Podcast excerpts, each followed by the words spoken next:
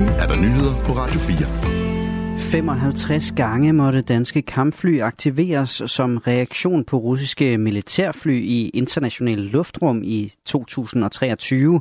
Men ingen af gangene var der tale om, at russerne krænkede dansk luftrum. Det oplyser Forsvarsministeriet i en pressemeddelelse. Og der er tale om et fald i antallet af gange flyene, der indgår i afvisningsberedskab på Fighter Wing Skrydstrup, måtte på vingerne. I 2022 var tallet bare 80. Det britiske konservative parti og premierminister Rishi Sunak har lidt to ud af to mulige valgnederlag i suppleringsvalgene i England, der fandt sted i Kingswood og Wellingborough i går. Her vandt Labours kandidat Damian Egan i stedet. Og valgresultatet betyder reelt, at Rishi Sunak er færdig som premierminister og konservativ leder. Det vurderer i hvert fald vores Storbritannien-kommentator Morten Rønnelund enten ved, at en fløj i partiet simpelthen smider ham ud, selv tager magten og forsøger at redde stumperne forud for det generalvalg, der skal være i løbet af øh, det her år, eller ved, at han taber valget stort, hvilket nok er det mest sandsynlige, og han derefter selv er nødt til at forlade posten. Han er i hvert fald færdig efter den her periode, er det ikke Rishi Sunak, der er premierminister, og det er heller ikke ham, der er formand for de konservative. Og inde i tallene kan man se, at partiet Reform UK, der er et konservativt alternativ, har haft medvind. Og det kan blive et stort problem for regeringspartiet, fortæller Morten Rønnelund. Og det er et problem, hvis et øh, alternativt konservativt parti får lov til at danne sig i britisk politik. Så det vil de konservative også holde øje med. Ikke bare om de taber til Labour, men også om de er med til at udvirke deres egen død ved at skabe grundlaget for et andet konservativt parti.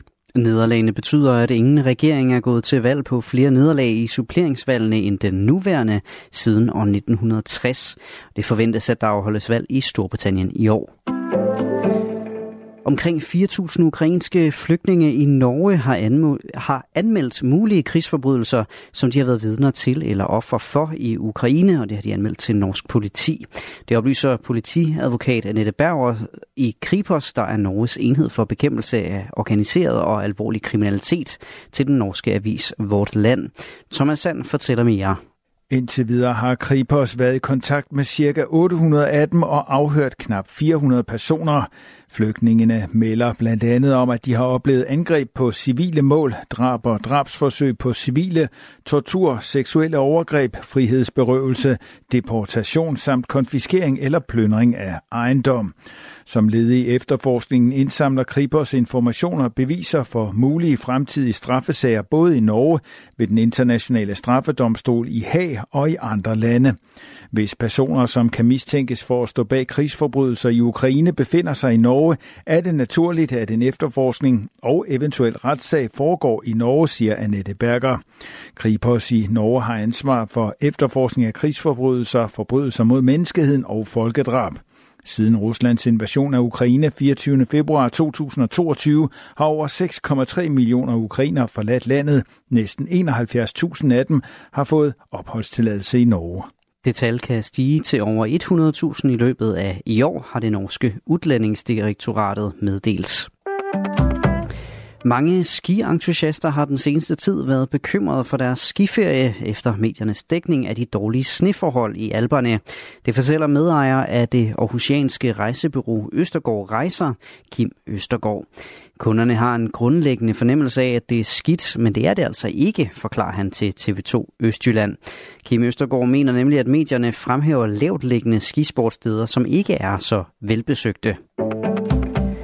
Det har været en usædvanlig varm nat, hvis man altså har årstiden i mente. Temperaturen har flere steder holdt sig over 10 grader natten igennem, skriver DMI på deres hjemmeside.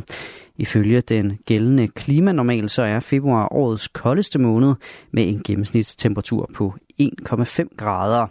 I Sønderjylland oplevede de i nat øh, 11 grader, som er årets højst målte temperatur, og dermed har nattens temperatur altså snedet sig 10 grader højere end op end normalt, oplyser DMI. Dagen i dag fortsætter desuden i det varme spor, hvor vi sandsynligvis får denne februars højdespringer af en temperatur på lige knap 13 grader. Og nu vi snakker om det, så lad os da tage en vejrudsigt. Mest skydevejr med regn af og til. I de østlige egne kan der også komme lidt sol. Temperaturer mellem 7 og 13 grader og lidt til frisk vind fra syd og sydvest. I nat efterhånden mest tørt vejr, men fortsat skyde og temperaturer ned mellem 2 og 7 grader. Det var nyhederne her på Radio 4 med Asbjørn Møller.